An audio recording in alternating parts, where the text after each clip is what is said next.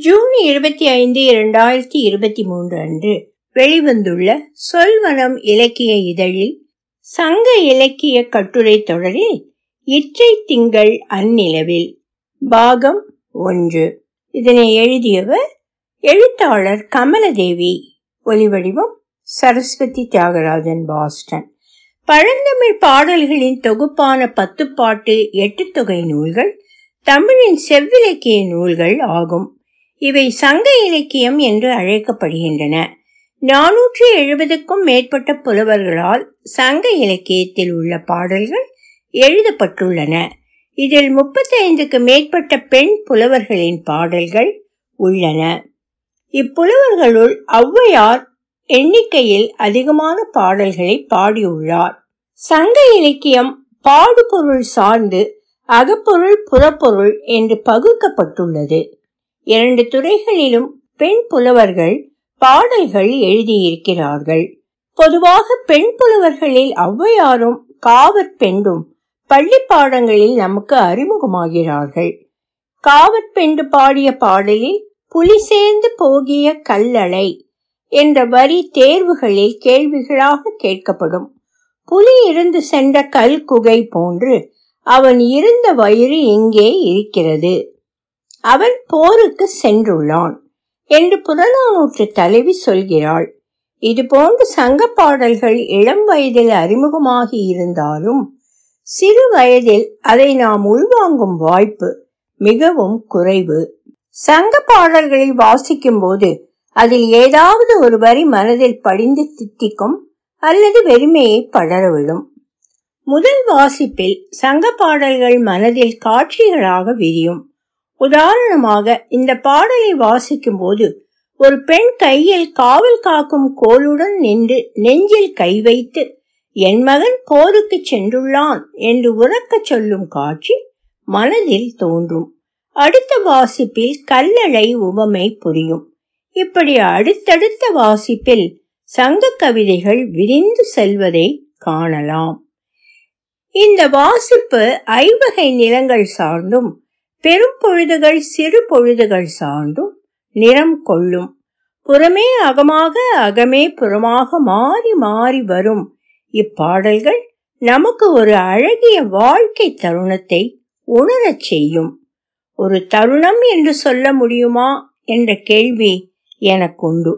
தனித்தனி பாடல்களாக இருந்தாலும் கூட வாசிக்கும் போது சங்க பாடல்கள் தனித்தனி பாடல்கள் என்ற உணர்வு ஏற்படுவதில்லை. தொடர்ந்து சங்க பாடல்களை வாசிக்கும் பொழுது ஒரு பெரும் நாவலை வாசிக்கும் உணர்வே ஏற்படுகிறது. ஐந்து வகை நிலமும் தாவரங்களும் விலங்குகளும் பொழுதுகளும் காதலும் பிரிவும் போருமாக வாழ்க்கை கொந்தளிக்கும் வெளியாக சங்க பாடல்கள் உள்ளன. அத்தனை புலவர்களும் இணைந்து எழுதிய ஒரு பெரும் நாவலை வாசித்துக் கொண்டிருக்கும் உணர்வு ஏற்படுகிறது. பக்க அளவாக சொன்னால் குறைவாக இருக்கும் ஆனால் விரிந்த வாசிப்பு அனுபவத்தை தரக்கூடியது. ஒரு பாடலை குறிஞ்சி திணைப்புணத்தில் கண்ணீருடன் ஒரு தலைவி அடுத்த பாடலில் பாலையின் தலைவி முட்டுவேன் கொல் தாக்குவேன் கொல் என்று பாடுகிறாள். இரண்டாயிரம் ஆண்டுகள் கடந்து நம் கைகளுக்கு வந்து சேர்ந்துள்ள இந்த கவிதைகளில் பெண் மனம் மொழியில் எப்படி வெளிப்பட்டிருக்கிறது என்று தேடும் முயற்சிதான் இந்த கட்டுரை தொடர். அன்றைய கவிதை இன்றைய வாசிப்பில் எத்தனை கவித்துவ தருணங்களை சாத்தியப்படுத்துகிறது அல்லது எப்படியான வாசிப்பு அனுபவத்தை தருகிறது என்று பார்க்கலாம். அஞ்சி அத்தை மகள் நாகையார். இவர் அதியமான் அஞ்சியின் அத்தை மகள். அதியமானை மனம் செய்த பின்பு தோழிக்கு உரைப்பதாக இந்த பாடலை எழுதியுள்ளார். பாடலை வைத்து பார்க்கும் பொழுது அதியமானுக்கும் நாகையாருக்கும் மூத்தவர்களால் திருமணம் செய்து வைக்கப்பட்டிருக்கலாம் என்று தெரிகிறது. திருமணத்திற்கு பின் உள்ள காதலை கூறும் பாடல். வளைந்த பலாமரத்தின் குடம் போன்ற பழத்தை கையில் வைத்துக்கொண்டு ஆண் குரங்கு தன் சுற்றத்தை அழைக்கிறது. கடுவன் அந்த பழத்தை மயிலாடும் பாறையில் வைத்திருப்பது திருவிழாவில் முழவன் கைகளில் இருக்கும் முழவு போல் உள்ளதாம்.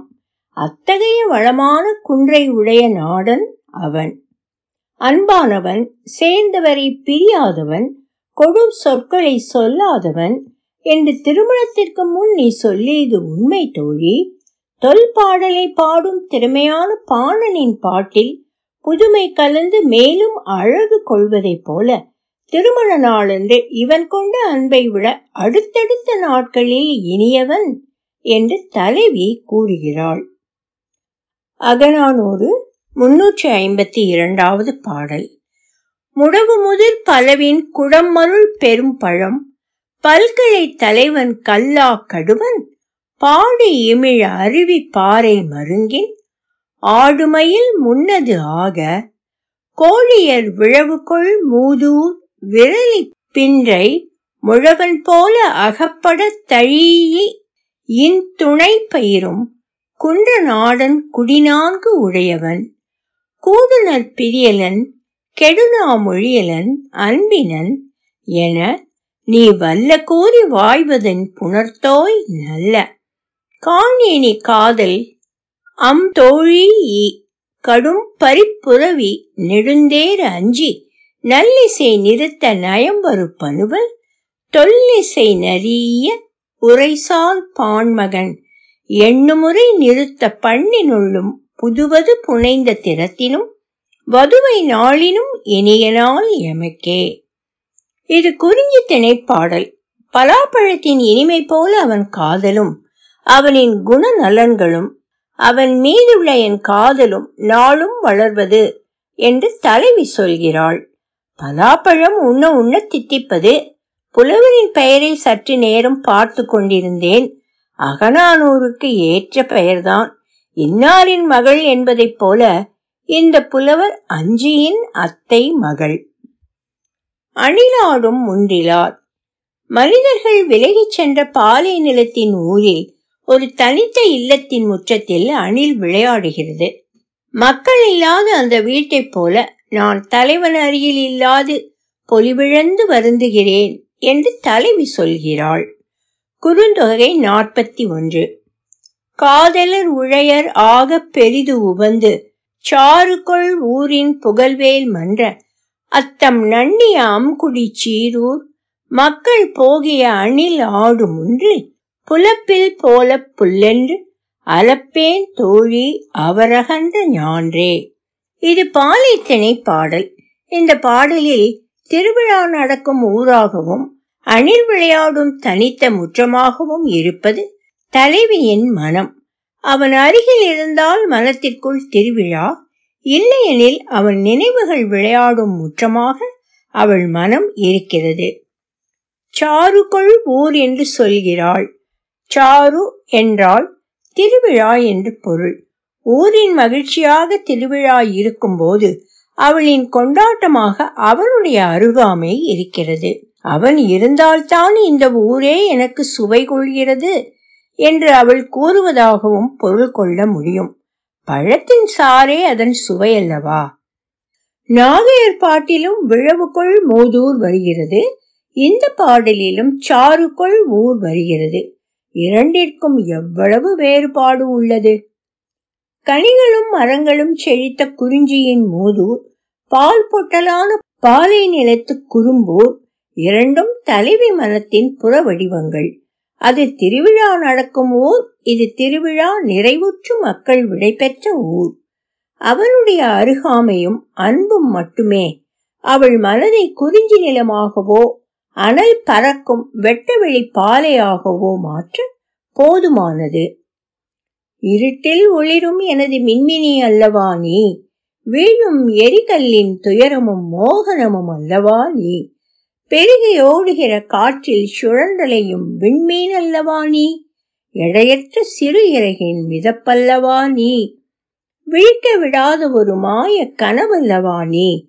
கிளைகளுக்குள் தெரிகிற நிலவல்லவா நீ? எனது ஏகாந்த இரவின் மனப்பிறழ்வல்லவா நீ? கவிஞர் பொன்முகலி.